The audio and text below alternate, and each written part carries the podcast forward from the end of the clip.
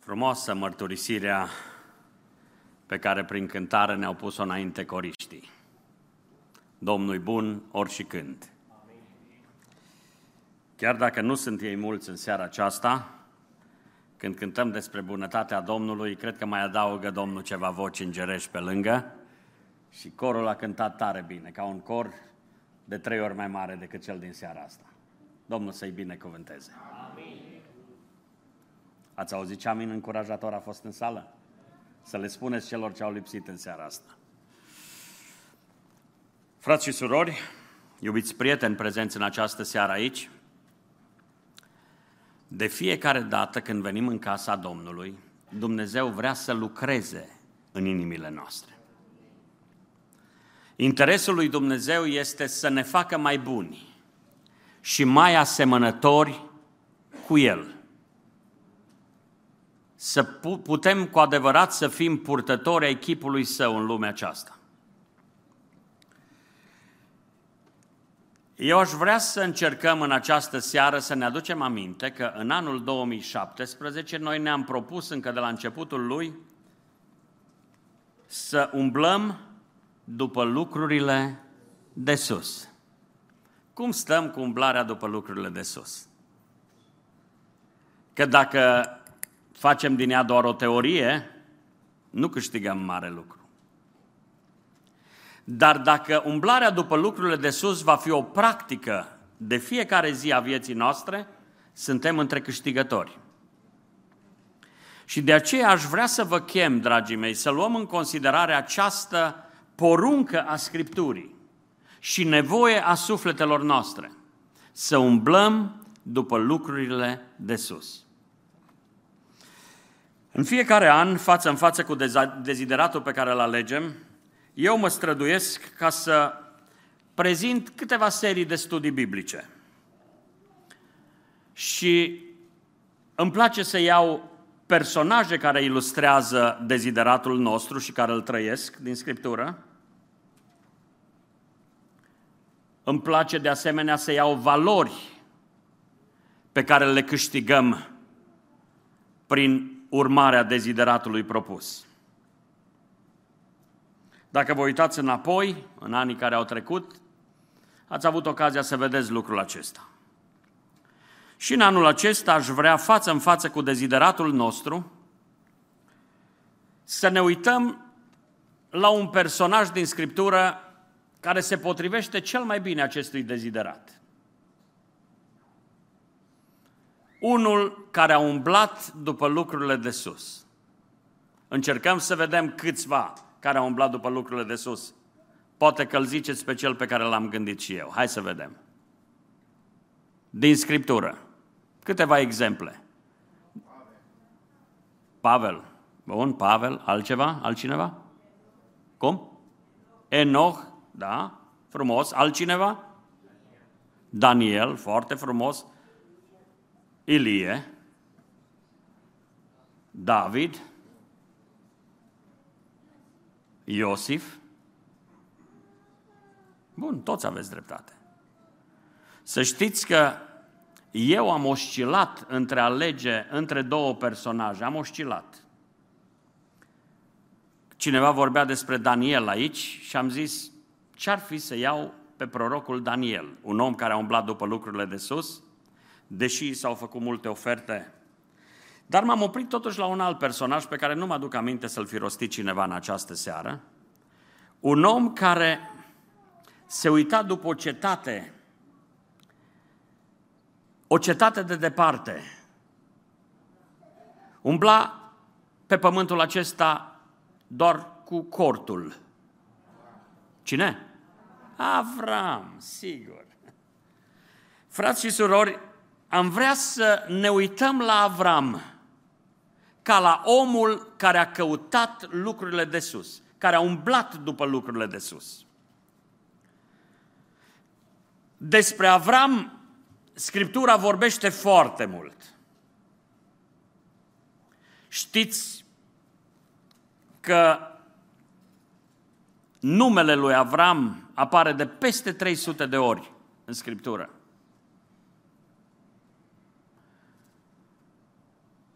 Între primele cuvinte ale Noului Testament, că zicem e Noul Legământ, al 11-lea și al 12-lea cuvânt din Noul Testament e Avram și Avram.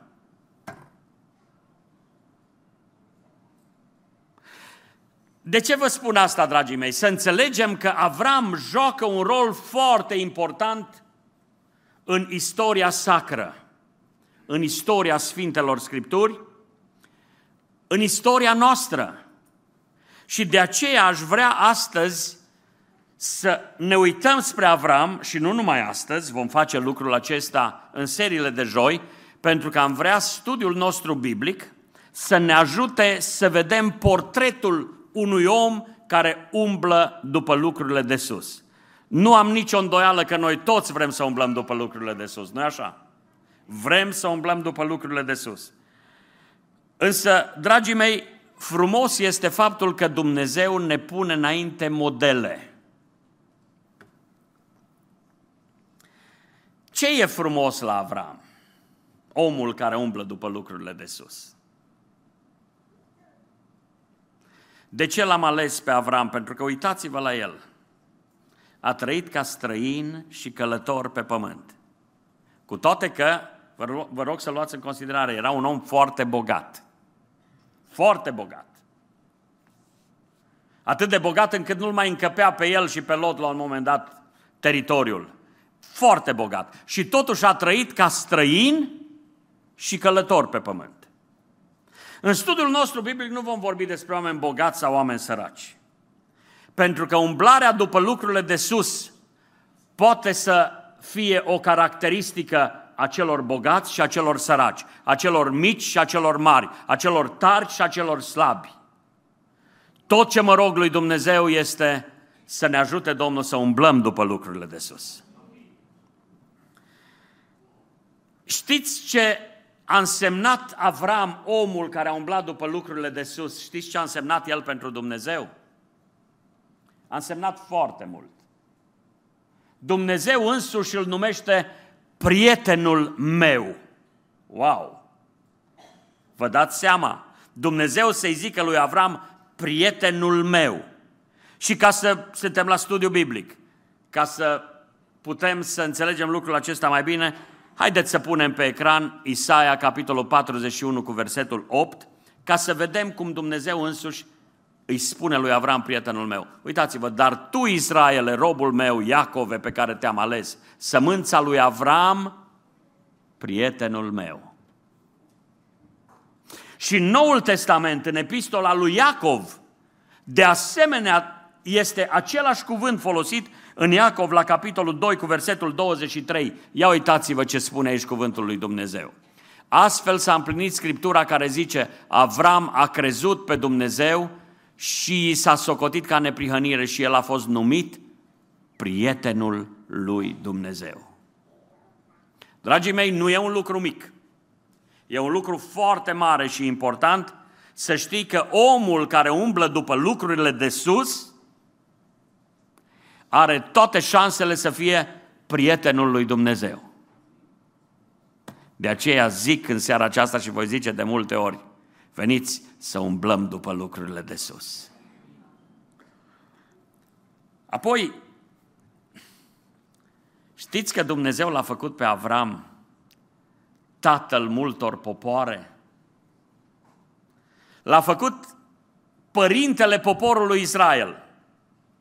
Pentru că Dumnezeu l-a ales pe Avram, prin el Dumnezeu a ales întreg poporul Israel și Israel este cunoscut ca poporul lui Dumnezeu. Dar știți dumneavoastră că prin Avram Dumnezeu a ales multe popoare. Stătea Avram la un moment dat, cred că frustrat, după ce Lot a ales ce era mai bun. Lot alesese câmpia, mănoasa, s-a dus acolo aproape de Sodoma, s-a uitat spre câmpie și a văzut teritoriul ocupat de Lot. Așa a ales Lot. Și Avram stătea pe munte și atunci a vorbit Dumnezeu pentru a nu știu câta oră, de vreo șapte ori a vorbit Dumnezeu lui Avram așa direct, dacă ne uităm în Scriptură. Dar atunci a vorbit Dumnezeu lui Avram și a zis, Avrame, da, Doamne, uită-te la stelele cerului, mă uit, Doamne, câte multe, cam câte, nenumărate. Așa va fi sămânța ta, Avrame.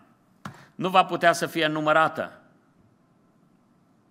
Știți ce înseamnă asta, dragii mei? Sămânța lui Avram n-aș vrea să credem că este doar Israelul.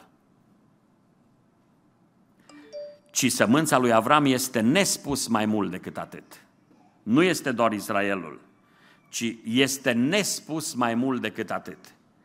Galateni, în cuvântul lui Dumnezeu, în epistola către Galateni, capitolul 3, cu versetul 7, uitați-vă ce spune cuvântul Domnului. Înțelegeți și voi, dar că fii ai lui Avram sunt cei ce au credință. Iată, Avram este tată nu numai pentru Israel, ci mulțumesc Domnului că El este părinte și pentru noi, este părintele celor credincioși. De aceea vreau să vă chem să ne uităm cu respect spre patriarhul Avram. Vedeți ce face Dumnezeu cu un om care umblă după lucrurile de sus?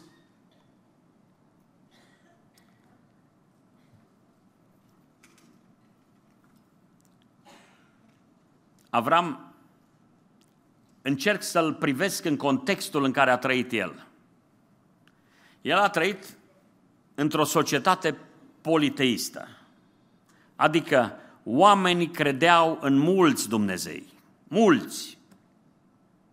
Există chiar legende talmudice care vorbesc despre contextul în care a fost Avram în Ur, dar nu vorbim noi despre legende aici.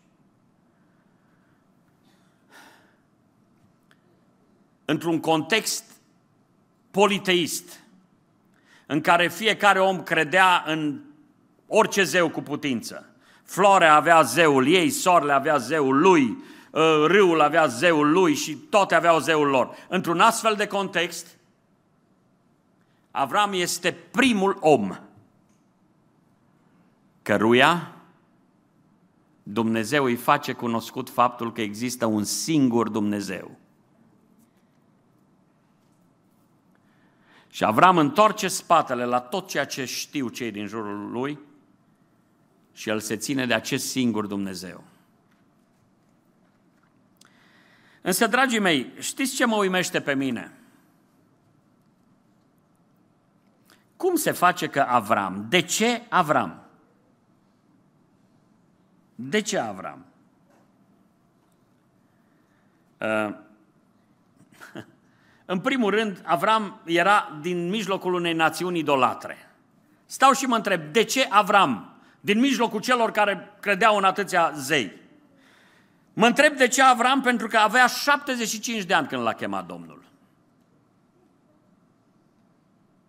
Nu s-o cotiți că ar fi fost poate mai bine să cheme Domnul pe unul tânăr? L-a chemat la 75 de ani. De ce Avram să fie omul pe care îl folosește Dumnezeu să fie tatăl multor neamuri, când Avram nici măcar nu avea copii? 75 de ani, căsătorit de nu știu câți ani și nu avea copii el cu Sara. Însă am bucuria să vă spun în această seară că Dumnezeu când alege pe cineva, alege într-un mod în care uimește. Vreau să știți, nu Avram l-a ales pe Dumnezeu. Să nu se înșele cineva. Dumnezeu l-a ales pe Avram. Și vreau lucrul acesta să-l înțelegem bine noi toți cei ce suntem aici. Sau ca să-l înțelegem mai bine, haideți să ne uităm ce scrie în Evanghelia după Ioan, capitolul 15 cu versetul 16. Haideți să vedem ce spune aici. Ioan 15 cu 16. Nu voi m-ați ales pe mine, ci eu v-am ales pe voi și v-am rânduit să mergeți și să aduceți rod și roda voastră să rămână, pentru ca orice veți cere de la Tatăl în numele meu să vă dea. Nu vă uimește ceea ce scrie aici, nu voi m-ați ales pe mine, ci eu v-am ales pe voi. Ar fi putut Avram să-l aleagă pe Dumnezeu dacă Dumnezeu nu îi se făcea cunoscut? Că tot ce știa Avram, el știa că sunt idoli, că există zei.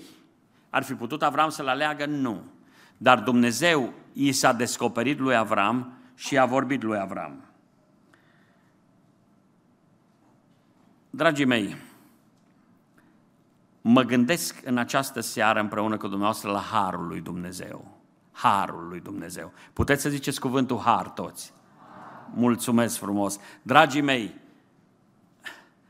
e atâta frumusețe în Harul lui Dumnezeu. Ați fost atenți când a fost pastorul Cristian Ionescu aici la noi în biserică și ne-a vorbit despre Harul lui Dumnezeu. Pe mine m-a copleșit mesajul acela. Pentru că Harul acesta mă face să înțeleg ce face Dumnezeu cu noi. Ne, ne dă Dumnezeu har după har. Ne arată Dumnezeu harul său și aș vrea să înțelegem astăzi aici că Dumnezeu prin har l-a ales pe Avram, prin har l-a chemat pe Avram, prin har l-a folosit pe Avram și dacă a făcut Dumnezeu lucrul acesta cu Avram prin har, vreau să vă spun cu bucurie, tot prin har ne-a ales Domnul și pe noi. Aleluia! Tot prin har ne ține El pe calea lui Dumnezeu. Aleluia! Și prin har ne va ajuta să ajungem până la capăt. N-a fost Avram un om special în el însuși, ci el a devenit special prin faptul că l-a ales Dumnezeu. Și fiți atenți, la 75 de ani îl cheamă Dumnezeu și timp de 100 de ani Avram alege să se încreadă în Dumnezeul acesta care i s-a descoperit la 75 de ani. A trăit 175 de ani Avram. Te cheamă Dumnezeu la 75 de ani și 100 de ani după aceea te încrezi în Dumnezeu și nu în circunstanțe dintre cele mai simple și ușoare. Dragii mei, de ce o astfel de alegere? Este un principiu al lui Dumnezeu. Mă uit acum înapoi și zic, Doamne, l-ai ales pe Avram și ai făcut din el tatăl multor neamuri, sămânța lui este fără număr astăzi pe pământ, numai astăzi pe pământ, sămânța lui este fără număr. Pentru că toți credincioșii, toți cei ce se încred în Dumnezeu, sunt sămânța lui Avram. Și mă întreb, Doamne, de ce l-ai ales? De ce el și nu Nahor, fratele lui? De ce el și nu primarul din Ur? Dragii mei, știți de ce? Haideți să citim, să recitim, am mai citit noi, un principiu al lui Dumnezeu. 1 Corinteni, capitolul 1, versetul 27, 28, 29. Haideți să citim împreună aceste versete, ca să se întipărească în mintea noastră. 1 Corinteni, capitolul 1, versetele 27, 28 și 29, toți împreună. Dar Dumnezeu a ales lucrurile nebune ale lumii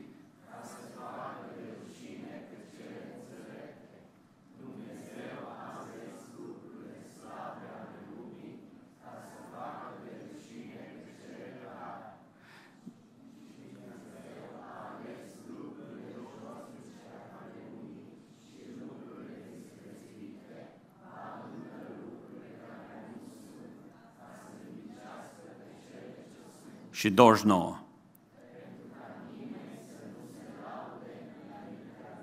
Haideți versetul ăsta să-l mai citim o dată, toți. Dar toți, și eu vreau să-l citesc cu voce tare. V-am ascultat că sună bine. Pe ăsta vreau să-l citesc și eu cu voce tare, că Doamne ajută-mă să nu-l uit.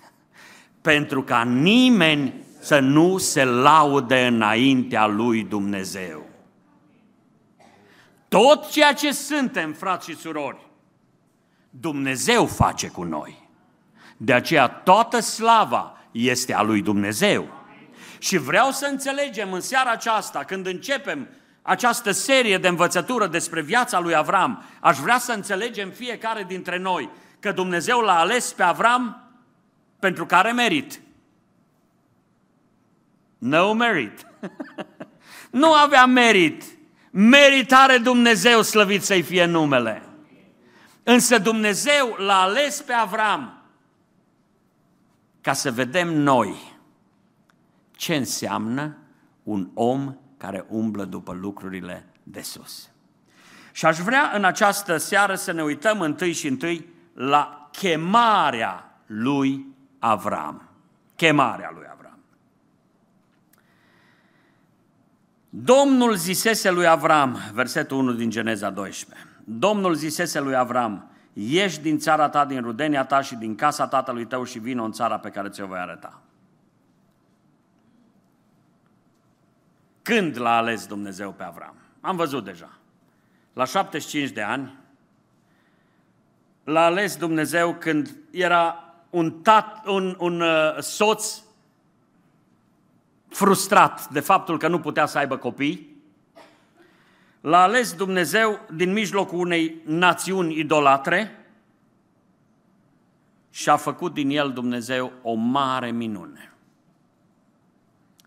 Dar cum l-a chemat Dumnezeu pe Avram? Ca să înțelegem cum l-a chemat Dumnezeu pe Avram, haideți să-l ascultăm pe martirul Ștefan în fapte la capitolul 7 cu versetul 2. El spune cum l-a chemat Dumnezeu pe Avram. Fapte 7 cu 2. Ștefan a răspuns, fraților și părinților ascultați, Dumnezeul slavei s-a arătat părintelui nostru Avram când era în Mesopotamia, înainte ca să se așeze în Haran. Aici ni se arată foarte clar. În Ur, înainte ca să se așeze în Haran, în Ur, Dumnezeu s-a arătat părintelui nostru Avram. Ce înseamnă chemarea aceasta lui Dumnezeu? Dragii mei, chemarea lui Dumnezeu este o chemare la separare. El era în Ur, într-o cetate păgână, într-o cetate idolatră. Și Dumnezeu i-a zis, ieși. Așa am citit, nu? Dumnezeu i-a zis, ieși din țara ta, din rudenia ta și din casa tatălui tău și vină în țara pe care ți-o voi arăta. Așa cheamă Dumnezeu, la separare de mediul păcătos și la alipire de el. Asta e chemarea lui Dumnezeu. Te-a chemat Dumnezeu la asta? Sigur, pe toți ne-a chemat Dumnezeu să ieșim afară din mediul păcătos, să ieșim afară dintre păcate, să ieșim din lumea păcătoasă și să intrăm pe un teritoriu pe care El este stăpânul. Să umblăm după lucrurile de sus. Dragii mei, haideți să vedem, pentru că vorbim de chemarea lui Avram, de ce l-a chemat Dumnezeu pe Avram? De ce l-a chemat? Voi spune întâi așa, în dragostea lui Dumnezeu, pentru că este o dragoste a lui Dumnezeu când cheamă Dumnezeu pe cineva, în dragostea lui Dumnezeu a vrut să-l mântuiască pe Avram de pe drumul acesta al pierzării. Toată lumea aleargă spre același potop de desfrâu. Și Dumnezeu în dragostea sa l-a chemat ca să-l mântuiască din asta. Chemarea lui Dumnezeu implică dragoste din partea lui Dumnezeu. De aceea ne cheamă Dumnezeu pe noi. De ce cheamă Dumnezeu? Pentru că ne iubește. Și pentru că ne iubește nu vrea să pierim. Și iată ce face Dumnezeu din mijlocul unei cetăți idolatre, ca și Ur în Mesopotamia, Dumnezeu se uită spre Avram, îi se face milă de el și zice, Avrame, eu mă descoper ție. Vino, ieși. Aici este lucrarea dragostei în chemarea lui Dumnezeu. Dar în planul său, Dumnezeu a vrut să binecuvânteze întreaga lume prin Avram. Pentru că atunci când Dumnezeu cheamă pe cineva, acolo e implicată dragostea lui Dumnezeu, dar acolo este implicat și planul lui Dumnezeu. Vreau să știți, frați și surori, când Dumnezeu ne cheamă, ne cheamă că ne iubește și vrea să ne scape de pierzare. Dar automat când Dumnezeu ne cheamă, El are și un plan cu noi. Planul lui Dumnezeu cu Avram a fost că El a vrut să binecuvânteze întreaga lume prin Avram. Și toată lumea este binecuvântată prin Avram. Când te-a chemat Dumnezeu pe tine, a avut Dumnezeu dragoste de tine. Amin. Când te-a chemat Dumnezeu pe tine, a avut un plan cu tine. Sigur, a avut un plan cu tine fără discuții. Dar știi care e planul lui Dumnezeu cu tine? Așa trebuie să zicem toți, amin, știm. Pentru că, uitați-vă, cu Avram, Dumnezeu a avut planul ca prin el să binecuvânteze o lume întreagă. Cu tine, ce vrea să facă Dumnezeu? Care e planul lui Dumnezeu cu tine? Păi să mă scoată din uh, focul iadului. E drept, dar asta e dragostea lui Dumnezeu. Care e planul lui Dumnezeu pentru tine? Pe cine vrea să binecuvânteze? Ia în calcul, poate Dumnezeu vrea să binecuvânteze familia ta prin tine. Poate Dumnezeu vrea să binecuvânteze școala ta prin tine, să binecuvânteze uh, firma în care lucrezi prin tine. Nu știu. În dreptul lui Avram știu că Dumnezeu, când l-a chemat, a fost implicată dragostea lui Dumnezeu, care a vrut să-l scape pe Avram de la pierzare, a fost implicat planul lui Dumnezeu, care a vrut să binecuvânteze prin Avram întreaga lume, dar a fost implicată și înțelepciunea lui Dumnezeu. În înțelepciunea lui Dumnezeu, știți ce a vrut Dumnezeu să facă? Să ne arate cum este un om care umblă după lucrurile de sus. Înțelept e Domnul. Dumnezeu atunci când l-a chemat pe Avram, vino, te voi duce în țara aceea ca să vadă toți oamenii ce înseamnă să umbli după lucrurile de sus. Dragii mei, a fost Avram un om perfect? Vă spun eu că nu. N-a fost un om perfect, dar a fost un om care a căutat cu prioritate lucrurile de sus. Adică l-a căutat pe Dumnezeu care e sus, planurile lui Dumnezeu care sunt sus, uh, promisiunile lui Dumnezeu care sunt sus și așa mai departe. Frați și surori, viața de umblare după lucrurile de sus nu e simplă. Când umbli după lucrurile de sus, s-ar putea să te mai împiedici câteodată în cele de jos. S-ar putea să te mai împiedici. Câteodată s-ar putea să mai și cazi. Dar când umbli după lucrurile de sus, cel neprihănit cade de șapte ori și se ridică. Însă cel păcătos cade și nu se mai ridică niciodată. Cine umblă după lucrurile de sus, se poate să se împiedice. Să ilustrez, nu? Dacă umblu uitându-mă după lucrurile de sus. Nu dau mare importanță celor de jos. S-ar putea să te mai împiedici. S-ar putea să cazi, poate. Dar ascultă-mă bine, ridic mâna sus și zic, uitați-vă la Avram. S-a mai împiedicat. A mai și căzut. Dar s-a ridicat și a fost folosit de Domnul. Asta aș vrea să înțelegi, dragul meu. N-a fost perfect Avram. Chemarea lui Avram ne arată că Dumnezeu cheamă prin har, nu pe bază de merit. Chemarea lui Avram ne arată că Dumnezeu cheamă ca în chemarea lui să se vadă pe deplin gloria lui Dumnezeu. Nu cheamă pe cei mai cei, ci cheamă pe oamenii care nu mai au motive să se laude cu nimic decât să-L laude pe Domnul. Însă aș vrea să mai vedem ceva.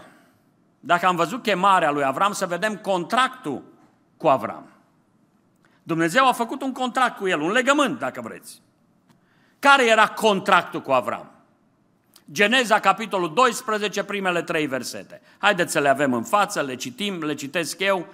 Geneza, capitolul 12, primele trei versete. Domnul zisese lui Avram. Haideți să vedeți ce înseamnă un contract între Dumnezeu și om. Domnul zisese lui Avram, ieși din țara ta, din rudenia ta și din casa tatălui tău și vin în țara pe care ți-o voi arăta. Aici ai partea lui Avram. Versetul 1 e partea lui Avram în contract. Tu ieși, vino și te așează în țara aceea. După aceea uitați-vă partea lui Dumnezeu. Partea lui Avram e într-un verset. Partea lui Dumnezeu e în două versete. Bun e Domnul, așa cum a cântat corul. Uitați-vă ce zice Dumnezeu că face El în contractul ăsta. Voi face din tine un neam mare și te voi binecuvânta. Îți voi face un nume mare și vei fi o binecuvântare. Versetul 3. Voi binecuvânta pe cei ce te vor binecuvânta și voi blestema pe cei ce te vor blestema. Și toate familiile pământului vor fi binecuvântate în tine. Cine are mai mult de făcut în contractul ăsta? Cine? Dar este și o parte a lui Avram, o parte a omului. Din nou versetul 1. Ia uitați-vă ce are de făcut Avram. Ieși din țara ta, din rudenia ta și din casa tatălui tău și vino în țara pe care ți-o voi arăta. Ieși, vino. Asta are de făcut Avram. Dragii mei, la temelia vieții celor care vor să umble după lucrurile de sus, trebuie să stea întotdeauna cuvântul lui Dumnezeu. Credința, pentru că umblarea după lucrurile de sus este o umblare prin credință. Credința vine în urma auzirii și auzirea vine prin cuvântul lui Dumnezeu. Deci cuvântul lui Dumnezeu zidește în noi credință. Când îl auzi pe Domnul vorbind, Dumnezeu a fost primul care i-a vorbit lui Avram. Și aș vrea să înțelegem, dragii mei, pentru că acest contract pe care Dumnezeu îl face cu Avram, contractul acesta este propunerea lui Dumnezeu. Avram nu și-a adus aportul să zică, stai Doamne să negociem. Nu. Dumnezeu a spus, ăsta e contractul, ție îți cer atât și atât. Ieși și vino. Iar eu mă angajez să fac asta, asta, asta, asta, asta, asta și asta. Cu alte cuvinte, Dumnezeu îi spune lui Avram ce va face pentru el dacă va asculta. Frați și surori, să învățăm o lecție. Ascultare se cere. Și când ascultăm de Domnul, că n-a făcut Avram altceva, decât a ascultat de Domnul, ascultare i s-a cerut. Ieși și vino, ascultare i s-a cerut. Și Dumnezeu ne arată ce face El cu un om care ascultă de Dumnezeu. Foarte adesea noi credem că avem biruință dacă ne apucăm să-i facem promisiuni lui Dumnezeu și vreau să vă chem, frați și surori, haideți să fim serioși cu noi înșine, cu noi înșine. De multe ori stăm, Doamne, dacă vei face pentru mine asta, facem ca Iacov. Iacov era un negociator, dar cu Dumnezeu nu trebuie să negociezi. Ascultați-mă bine, Dumnezeu este suveran să te duci la Dumnezeu și să zici, Doamne, dacă mă vei binecuvânta, să mă vezi pe mine.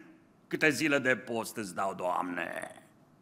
Să mă vezi pe mine dacă Tu vei face asta pentru mine, să vezi Tu ce voi face. Știți ce zicea un om înțelept care a trecut prin viață? Nu te grăbi să faci juruințe pe care să nu le împlinești. Fiți atenți! Dumnezeu nu ne cere să venim noi cu promisiuni înaintea lui Dumnezeu. Cu promisiuni vine El. Noi trebuie să venim cu ascultare înaintea lui Dumnezeu. Noi trebuie doar să ascultăm de Dumnezeu și El își împlinește promisiunile față de noi. Lucrul acesta contează cu adevărat. Aș vrea să înțelegem, dragii mei, să fim foarte atenți dacă vreți. Uitați-vă, cu un capitol înainte, în Cartea Genezei, înainte ca Dumnezeu să-l cheme pe Avram, capitolul 11 din Geneza, ne vorbește despre turnul Babel.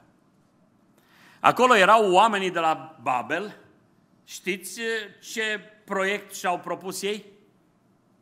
Să umble după lucrurile de sus. Da? Nu? Păi au vrut să ajungă la cer, nu? Asta nu după lucrurile de sus. nu și-au propus bine să umble după lucrurile de sus. Au vrut ei să ajungă la cer, dar prin puterea lor, mușchilor, înțelepciunea lor, a zis așa, vom zidi un turn înalt care să ajungă până la cer și ne vom face un nume mare. Și au zidit turnul înalt, înalt și tot au zidit. Și știți ce zice Scriptura? Că Dumnezeu s-a uitat din cer.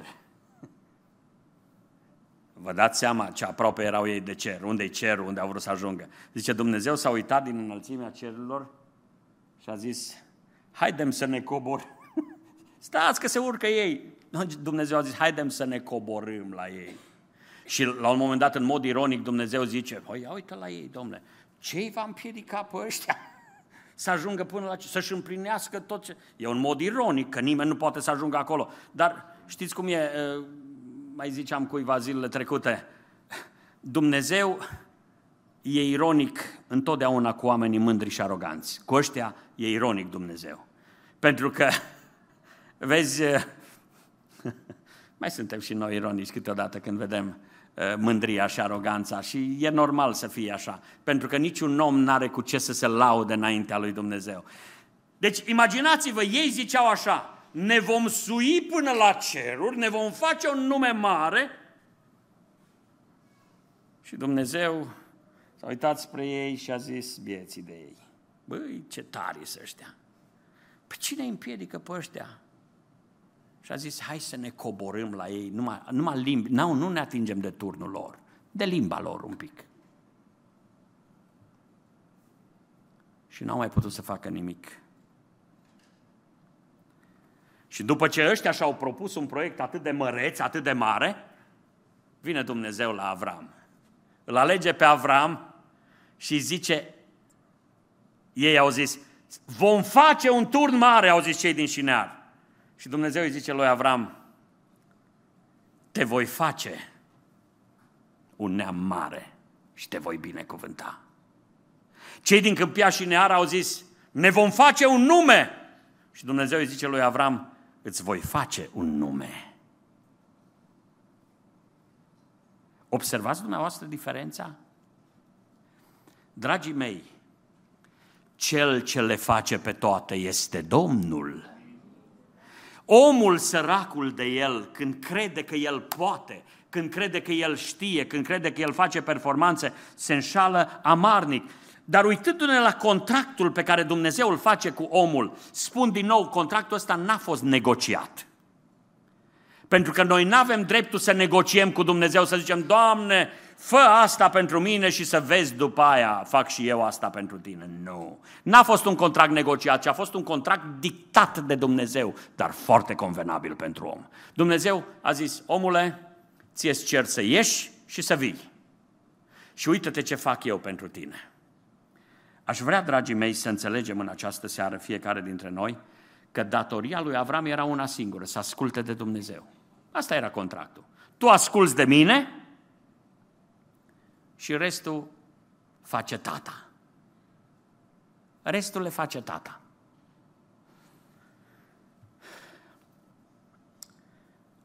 Uitați-vă la Avram.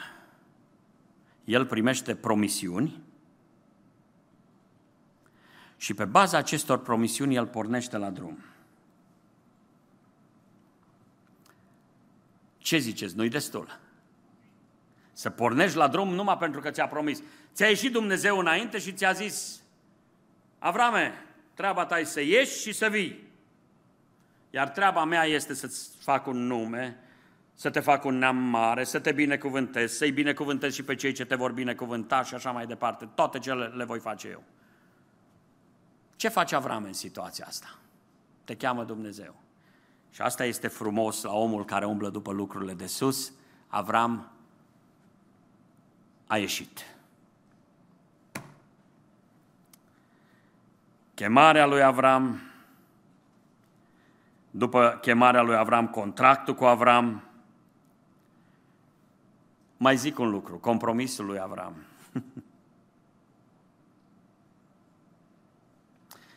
Știți de ce zic despre asta? Ca să înțelegem ce bun e Domnul cu noi. Să nu descurajeze nimeni. Ce a spus Dumnezeu lui Avram? Ieși din țara ta, din rudenia ta și din casa tatălui tău și vin în țara pe care ți-o voi arăta. Și Avram a ieșit. Dar de unde a ieșit? De unde a ieșit? De unde a spus Domnul? A ieșit din țara lui. Ieși din țara ta, aici am plinit Avram. Și cred că putea să stea Avram să zică, da, Doamne, ai zis să ies din țara mea, am ieșit din Ur, dar i-a zis să iasă și din rudenia lui. Și din casa tatălui său. Să iasă din rudenia lui. Dar știți cum a ieșit Avram când a ieșit? Scriptura zice cu nepotul său, Lot, și dacă ne uităm cu atenție la versetele de dinainte, vedem că a ieșit și cu tatăl său, cu Terah. Acum, sigur că atunci când el l-a luat pe Lot, probabil s-a gândit în sinea lui, mă, să mă duc eu chiar să n-am pe nimeni unde mă duc. Motivația a fi fost bună. Când l-a luat pe Terah, pe tatăl său o fi zis, păi tata e bătrân și bolnav, pot să-l las, nu-l las. Numai că aș vrea să înțelegem fiecare dintre noi niște adevăruri care contează. Ascultarea de Dumnezeu, El, Dumnezeu, vrea să fie 100%. Vedeți? Noi putem asculta în multe feluri. Putem asculta 80%, putem asculta 70%, putem asculta 90%, dar ascultarea pe care cere Domnul este ascultare de 100%. Ca oameni, nu-l vom osândi pe Avram că l-a luat pe tatăl său bătrân cu el. Nu mai știți ce s-a întâmplat. Înaintarea lui a fost împiedicată. De aceea v-am spus că atunci când umbli după lucrurile de sus, te mai și împiedici în cele de jos. Ea a fost împiedicată înaintarea, pentru că s-a oprit în Haran. Nu știu câte luni au fi stat acolo, cât timp au fi stat în Haran, dar a stat acolo până când a murit Terah. Nu s-a mai putut mișca de acolo. L-a luat pe lot cu el. Dar nici cu asta n-a fost în regulă. Știți că și cu Lot a avut piedici? Pentru că la un moment dat păzitorii se certau, au trebuit să împartă averile. După aia Lot s-a mutat în Sodoma, dintr-o dată a primit veste că împăratul Sodomei și Sodoma cu toți au fost luați robi, duși în robie, au venit împărați, o alianță care l-a luat și dintr-o dată bietul Avram în loc să umble după Domnul și după lucrurile de sus s-a trezit că umbla să le libereze pe Lot. Frați și surori, nu despre greșelile lui Avram vreau să vorbesc, că le avem noi pe ale noastre.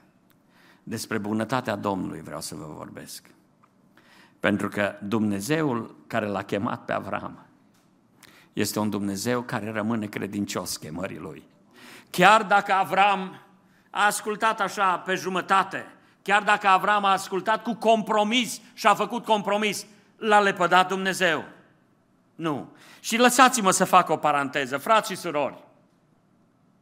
Suntem chemați de Domnul, aleși de Domnul, chemați de Domnul și prin îndurarea Domnului suntem pe calea Domnului. Știți ce aș vrea să vă spun?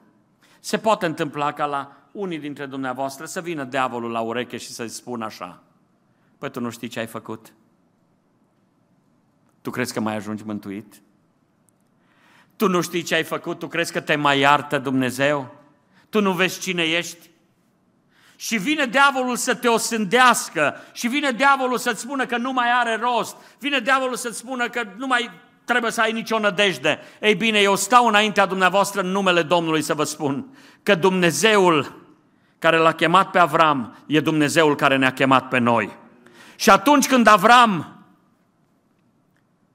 a dovedit o ascultare parțială de Domnul și n-a fost ceea ce trebuie să fie, Dumnezeu avea tot dreptul să zică, Avrame, n-ai fost cum trebuie să fii, out, ești din fața mea. Dar Dumnezeu n-a făcut așa, pentru că bun este Domnul. Domnul bun ori și când, așa am cântat împreună cu cei de la cor. Domnul bun ori și când. Bunătatea lui Dumnezeu ajunge, este așa de mare, zice, bunătatea ta, Doamne, ajunge până la ceruri și credincioșia ta până la nori. Ăsta este Dumnezeu, dragii mei. Mă uit la compromisul acesta lui Avram. Domnul să ne păzească, să nu avem compromisuri în viață. Dar mă uit la el, în mai multe rânduri a făcut compromisuri.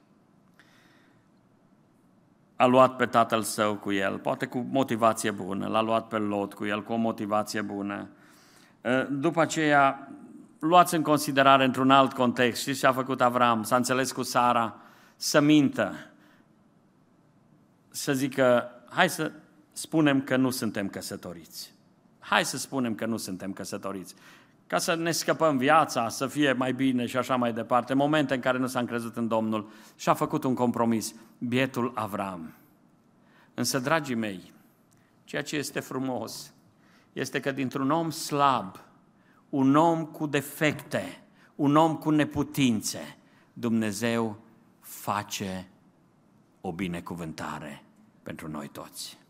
Avram a rămas și este o binecuvântare. Aș vrea să înțelegem în seara aceasta, fiecare dintre noi, că putem să fim binecuvântați. Fiecare dintre noi, chiar dacă am mai călcat strâmb, vreau să vă încurajez în numele Domnului Isus Hristos. Frați și surori, nu abandonați cursa. Chiar dacă e mai greu, chiar dacă ați căzut, chiar dacă un accident v-a pus la pământ, ridicați-vă în numele Domnului și mergeți înainte, căci Dumnezeul lui Avram este și Dumnezeul nostru. Chemarea lui Avram, contractul cu Avram, compromisul lui Avram. Dar aș vrea să mai vedem ceva, dragii mei. Aș vrea să vedem consecvența lui Avram. Aici e cheia. Consecvența lui Avram. Uitați-vă, după ce Domnul îi prezintă contractul, versetul, am citit versetul 1, versetul 2, versetul 3 din Geneza 12, versetul 4, uitați-vă ce spune deja. Dumnezeu i-a prezentat contractul și în versetul 4 zice, Avram a plecat cum îi spusese Domnul. Și a plecat și Lot împreună cu el. Avram avea 75 de ani când a ieșit din Haran. Răspunsul lui Avram la chemarea lui Dumnezeu este un răspuns fără obiecții. Dumnezeu mă cheamă, mă încred în El și pornesc la drum.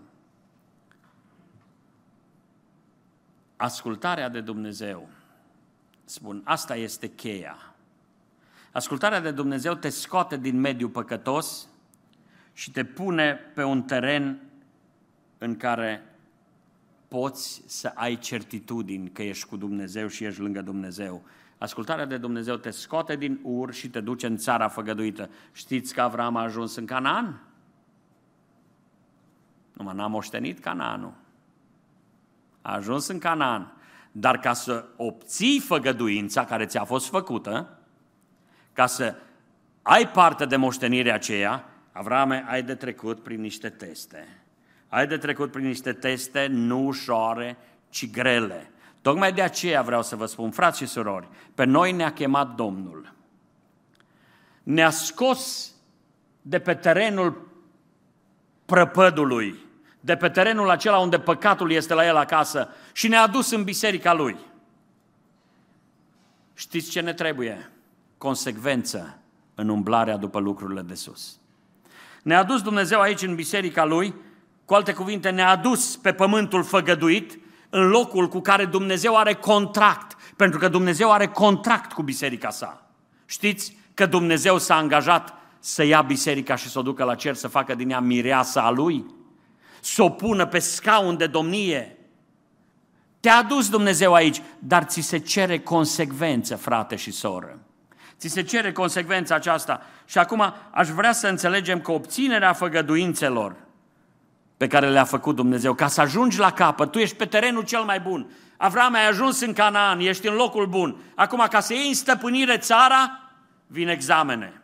Frate și soră, ești pe terenul cel mai bun, te-a adus Dumnezeu în biserică, te-a dus în casa Lui, dar ca să iei în stăpânire mântuirea până la capăt, ai grijă. Ai de trecut încă prin teste, prin examene. Mă uit la Avram, mă întorc spre el și zic, omul acesta este cunoscut prin două lucruri. Două lucruri l-au caracterizat pe Avram. Cortul și altarul. Spun cortul pentru că omul acesta ar fi putut să-și facă și el o casă cum aveau cei din Sodoma. Să nu credeți că în cultura vremii nu era la modă să se stea în case. Nu, să nu credeți asta. Citiți despre Lot în Sodoma și veți vedea că era în casă când au venit îngerii. Deci era în cultura vremii și arhitectura aceasta urbană. Dar Avram a ales să trăiască în corturi. De ce? El este o pildă pentru noi toți, ca să ne, ni se arate că omul care umblă după lucrurile de sus este dezlegat de cele de jos. Acum tu vei zice sau eu voi zice, noi stăm în case. Da, stăm în case. Dar dacă stăm în case, ele sunt darul lui Dumnezeu pentru noi și nu trebuie să ne legăm inima de case. Noi trebuie să ne legăm inima de lucrurile de sus. Acolo trebuie să fie inima noastră. Căci unde este inima noastră? Acolo e comora noastră. Unde e comora noastră, acolo e inima noastră. Dacă iubim lucrurile de sus, inima noastră va fi spre lucrurile de sus. Și chiar dacă stai într-o casă frumoasă, chiar dacă stai într-o casă mare, inima nu-ți va fi legată de asta. Ăsta este Avram, omul cunoscut ca cel ce stătea în cort. Și mai este Avram cunoscut ca omul care ridica altare. Anul trecut am fost în Maramureș, în țara Oașului mai precis. Și am cunoscut acolo niște frați mai în vârstă. M-a impresionat unul dintre frații aceia în vârstă prin credincioșia lui. Am mers în mai multe case și ne-a însoțit să mergem în mai multe case. În fiecare casă în care omul acela a intrat, ne-a lăsat pe noi, că noi eram obișnuiți să intrăm și primul lucru, pace, pace, ce faceți, să mă bucur să vă cunosc. Omul acesta când intra, în spatele nostru intra în casă, se pleca după ușă pe genunchi și înălța un altar. Mi-a fost tare drag omul acela și mi-a rămas drag. Dar cam așa era Avram. Cam ăsta a fost Avram. Unde s-a dus Avram, s-a așezat cu cortul și Scriptura ne zice, a făcut sau a zidit un altar. Știți ce înseamnă asta, dragii mei? Omul care umblă după lucrurile de sus, întâi, cortul spune, el nu e legat de pământ și altarul vorbește despre faptul că închinarea este modul lui de viață. Ăștia sunt oamenii care umblă după lucrurile de sus. Dezlegați de pământ, iar modul lor de viață este închinarea. Ei se închină Domnului.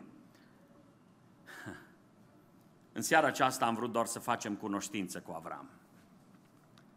Avram a fost chemat de Domnul, a ajuns în țara promisă, dar călătoria lui de-abia acum începe.